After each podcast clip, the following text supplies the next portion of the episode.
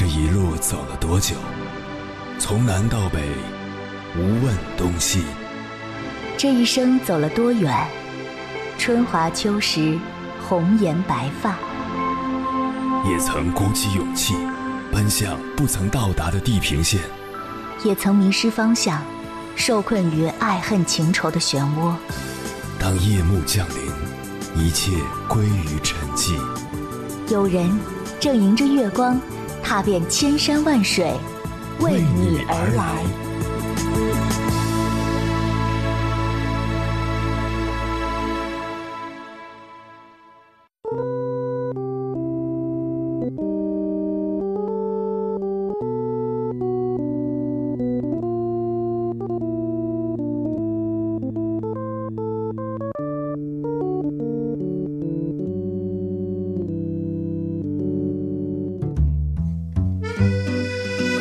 最近你有没有在社交媒体上发过或看过这样的状态？吃着饭收到工作群里的新任务，emo 了；高数课好难，emo 了；新买的奶茶不好喝，emo 了。给人的感觉是忽如一夜春风来，互联网上皆 emo。欲说还休的 emo 构成了这届年轻人情绪表达的一大景观。说起 emo 的来源，并不难理解。它是 emotional 的缩写，最初来自二十世纪末硬核朋克音乐的一个子类别，现在被用来代指所有情绪化、伤感、低落、消极、抑郁的时刻。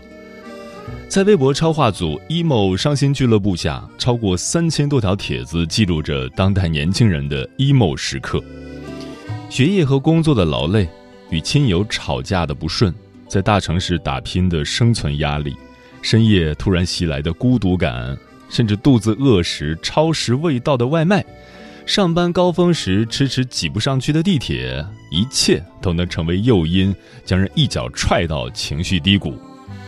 于是打开朋友圈或微博，心酸地打出一句：“我 emo 了”或者“我抑郁了”，也就是我抑郁了。其实对于当代人而言，这种伤春悲秋的情绪并不陌生。早在被冠以 emo 的标签之前，它就以不同的形式和表述存在于我们的记忆之中。它是二十年前在 QQ 空间被频繁更新的古风句子，也是十年前的青春伤感文学里明媚的忧伤，被留在每个少年四十五度角仰望过的天空里。多年以后，它或是被尴尬的归入黑历史的垃圾桶。或是成为大大咧咧玩梗反讽的素材。更近一些，它是某音乐软件里大段的独白和小故事，是深夜发出又在醒来后被删掉的一条条朋友圈。如今情绪依然相似，只不过在生活里又换了一种表达。有观点认为，不管是丧、佛系还是 emo，都来自同一种习得性无助。马丁·塞利格曼发现，如果人在一系列经验中发现自己无能为力、无可奈何，就会在情感、认知和行为上进入一种消极的特殊状态。当现实的压力无法逃避，生活里遭遇挫折，人们的努力被消融，无力感就被泛化到所有的情景之中。这种无力感会带来深深的自我怀疑，甚至自我否定。忍不住要问自己一句：“我现在是怎么了？”在某些情况下，这可能反映了一个事实：你目前正处于一种特殊的环境中，让你觉得自己不够好，很差劲，不一定能挺过去。如果情绪和心理状态到了这一步，那就需要你引起注意了。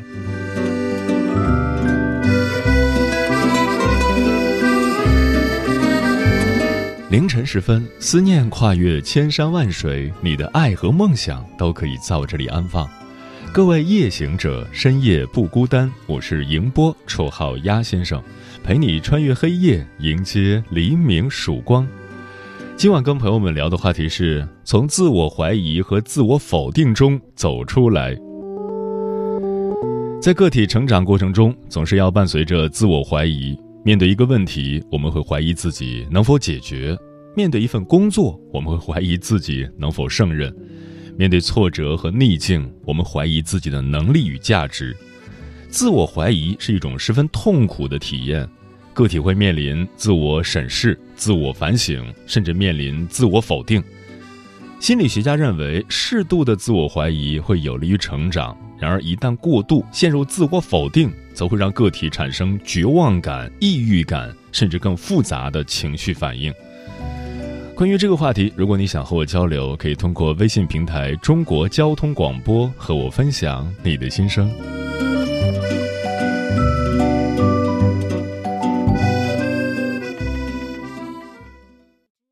你？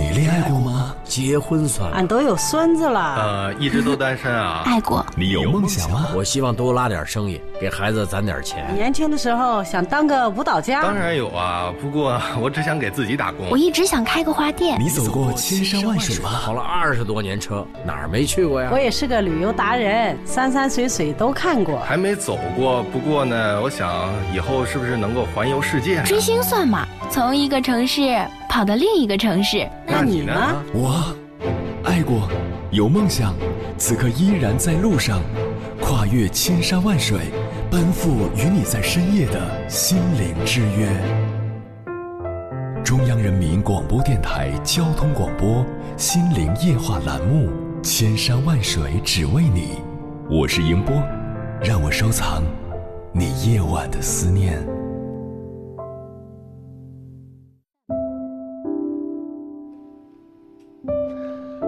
知乎上有人提了一个问题：如何能从不断的自我怀疑与自我否定中走出来？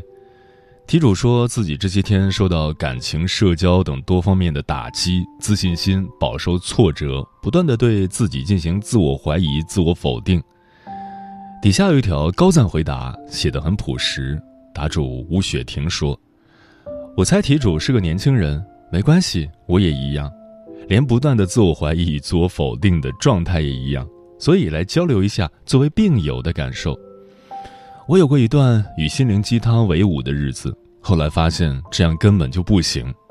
调整心态听上去很美，做起来根本就像是吃止疼药，药效过去，下一个时段还会发作，而且时间拖得越长，到下一次发作时就更沮丧。因为我的问题不只是心态而已，我心里知道对自己的怀疑和否定。是有真实存在的理由的，无论多少周围人的赞美和肯定，都无法改变令我自己不满意的现状。所以我在做两件事情：一，理清思路，认准问题，踏踏实实的改进自己。我花了一小段时间问自己，究竟在否定自己什么，然后发现，自己。时间观念不强，计划性差，自制力不够，太在意他人看法，以至于胆小不敢尝试，甚至不敢问自己真正热爱什么。这些都是真实存在的问题，也是阻碍我在任何领域有进步的绊脚石。所以我有意识地在寻找这些问题适合自己的解决之道，无论是生活中和人面对面的交流，还是在网络上吸取前人经验。带着问题去阅读生活的文本，做个有心人，自然就会拨云见日。二，接受不完美的自己，这一步之所以有效，在于它是第二步，也就是说，它建立在第一步的基础上。我们首先要开始实质性的改进，焦虑的自我才有可能正视自己的种种现状。这个时候，不管是去听哈佛幸福课，还是建立支持系统。这些方法就都有意义了。同时告诉自己，慢慢来比较快。看过一句话：如果你今天觉得情绪低落，那么你要么是没学习，要么是没运动，或者两者兼而有之。我觉得情绪低落的本质在于看不到自己在进步。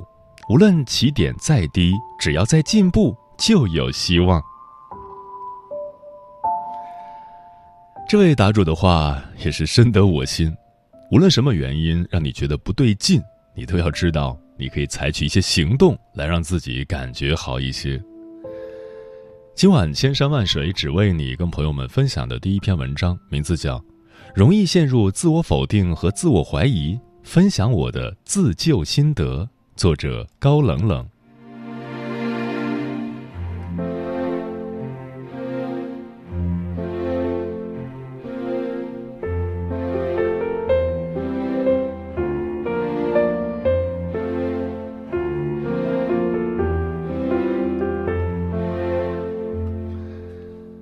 不知道你会不会时常陷入自我怀疑、自我否定的痛苦之中？回想这几年的经历，各种质问自己：为啥没能做得更好一点呢？为啥做了那么多蠢事呢？为啥挥霍了那么多时间呢？为啥到了现在还是毫无长进、一塌糊涂呢？学业上也好，人际关系上也罢，工作上也好，恋爱中也罢，一无所成，搞砸了太多太多事情，就真的特别颓废，特别难受。无论怎么安慰自己，都走不出来，因为思来想去，好像从客观上来说，自己就是表现差劲啊，所以怎么可能说服得了自己？我有长达很久很久的时间都处于这样的心境之中，后面自己慢慢的调节，摸索出了解决方法。我们总是寄希望于，如果当初某个节点做了另一种不同的选择，有另外的表现，人生大概是不同的样子吧。电影《彗星来的那一夜》，女主角经过一个又一个时空的黑夜。在窗外观察屋里的另一个自己拥有怎样的人生，最终选择留在一个她所期待的时空，并且杀死了那个时空原本的自己。看过《蝴蝶效应》这部电影的人都知道，男主角发现自己有通过日记回到过去的能力。当他发现自己的人生出了差错时，一次又一次地穿越到当时的某个节点，做出不同的事情，但却发现稍微改变一点，故事走向就完全不同了。而且似乎一个比一个惨烈。说到这儿，我想起了之前对我帮助很大的一句话：“今天的我已经是所有可能里最好的我了。”这好像是精神胜利法，但真的很管用。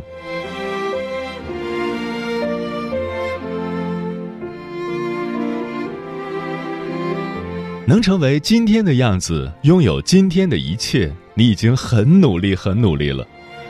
你可能很难接受这种说辞，觉得不对，明明是可以更好一些的，这是在为自己找借口开脱。但是，其实真假不重要，这句话意味着自我接纳。对心理学稍有了解的人会明白，越是自责，越是难以做出改变，越容易自暴自弃，而自我谅解才能把精力用于行动上面，而不是跟愧疚、懊恼、后悔的情绪做斗争。要知道，内耗才是最消耗人的。首先，接受了现在的自己，肯定自己所付出过的努力，即使他们不如预期。在这个前提下，你才能有重新出发的动力。小说《了不起的盖茨比》中有这样一段话：我年纪还轻、阅历不深的时候，我父亲教导过我一句话，我至今还念念不忘。每逢你想要批评任何人的时候，他对我说：“你就记住，这个世界上所有的人，并不是个个都有过你拥有的那些优越条件。”话说，我现在读这段话，才意识到，其实人们使用它的时候是带着傲慢和优越感的，看似宽容和豁达，实则认为自己优于对方。但是，大家试着把这段话用到自己身上。每当我们批评自己的时候，我们有没有想过，自己是不是拥有别人所拥有的那些优越条件呢？当然，虽然这段话对很多情况适用，但也的确有例外。有些人会觉得，我所拥有的没有比别人差多少啊。论聪明，我也不比谁差；论家庭，虽然不是大富大贵，也不至于拖后腿；论学校，也还好。我不能揪着这些东西把他们当做借口啊！就是我自己的问题，是我太垃圾了，才走到今天这步田地。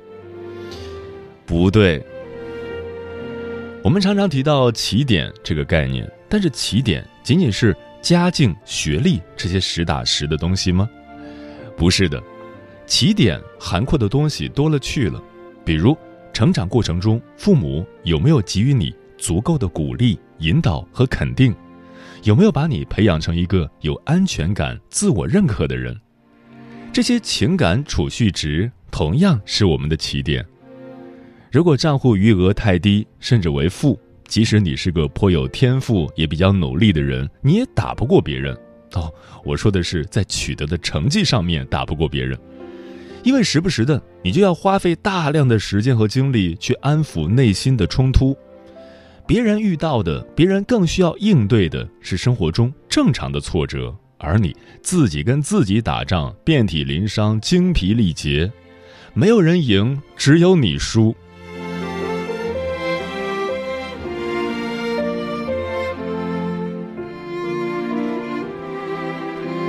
你的现状并不全是由你自己决定的，你在成长过程中的经历、时代的趋势、他人的行为，都会对你产生重大的影响。所以说，今天的你已经是所有可能里最好的你了，你大可以安心的接受这句话，接受你自己，然后获得内心的愉悦和安宁，再去做出行动。我想问问大家。如果你最爱的人，比如你的父母、儿女、伴侣，搞砸了一些事情，痛苦的不得了，你会忍心责怪他吗？不会吧，你会尽可能温柔的安慰和开解他，告诉他没关系，找出一切积极的讯息传达给他。所以，为什么在轮到自己的时候就变得毫无人性了呢？用对待你爱的人的方式来对待自己，无论发生了什么。你要和你自己站在一起啊！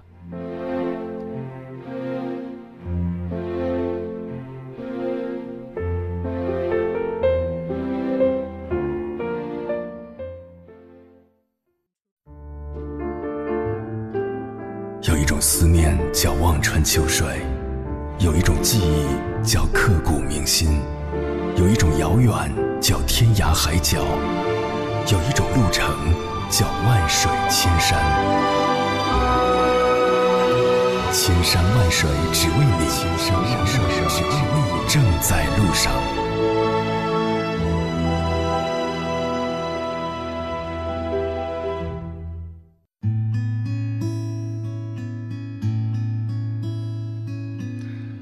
感谢此刻依然守候在电波那头的你，这里是正在陪伴你的千山万水只为你。我是迎波，绰号鸭先生。我要以黑夜为翅膀，带你在电波中自在飞翔。今晚跟朋友们聊的话题是从自我怀疑和自我否定中走出来。新月说：“我最近自我怀疑也非常严重。怎么说呢？明明怎么选都可以，怎么样都不会沦落到露宿街头的地步，但我总觉得如履薄冰，踏错一步就要坠入悬崖。”但我也不知道这种极度的危险感、焦虑感到底是从何而来，就觉得世界的一切我都把控不了，我的人生只能按照不知道的方式，向着毁灭的方向一路狂奔。首先的蔷薇说：“我们改变不了世界，世界也改变不了我们。我清楚的知道我要追求的是什么，我知道我应该怎么做。”我所做的一切都是为了成为一个让我自己满意的人，而我踏出的第一步就是让自己能平视别人的评价，无排斥，无愤怒。我想这段留言可以正好回应第一位听友。枫叶轻飘说：“自我怀疑和自我否定是对自己不够自信。当我们面临着自我怀疑的时候，想想自己以前做过的让自己骄傲的事。”也曾经被人称赞过，并不是一无是处。自我否定的时候，不要去与别人做比较，即使现在不如人家，也不要颓废。现在的自己不行，又有谁知道将来的你是怎样的呢？因为你还在努力，还在学习，还在变化。要相信一句话：其实没有人可以掌控结果，只有我们可以掌控自己。风林说：“深深的被今晚的话题戳中了。今天正好在年度复盘中写到，这一年我学会了接受不完美的自己，在与自己和解的这条路上又前进了几步。这一年虽然艰难，但回过头来看，也许一切都是最好的安排。所以，当你自我怀疑的时候，要学会肯定自己，每天赞美一下自己，接受平凡的自己。”我们只需日积跬步，不需要完美无缺。C X 三三零说：“每个人都是独一无二的，自我怀疑和不自信会把自己拖入无休止的内耗之中。其实大可不必，接受缺点，正视不足，努力改变，一切都会好起来的。”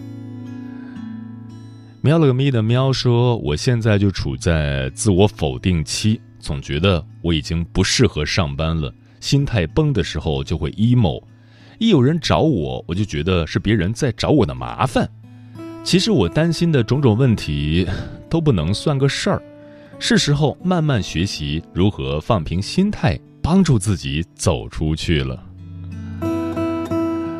桃子说：“要想走出来，从根本上就要学会与自己和解，这种感觉很熟悉。”小学时不会写作文，可看时间已经该睡了，一边着急一边哭泣。妈妈过来安慰你，并和你一起翻作文书，一起找素材。现在我还没有忘记那种感觉，在内耗严重的时候躲起来哭泣，自己安慰自己。但哭完之后，我会很清醒，有力量去直面问题。这一刻就是我与自己和解的时刻。嗯如果你习惯性的自我怀疑和自我否定，我建议你在内心找一个空间，装下那个你认为不够好的旧的自己，接受它的存在，我们才能在这种接受中不再消耗能量去抵抗、去谴责、去逃避一些真正的问题，才能在平静中轻装前行，去塑造一个新的自己。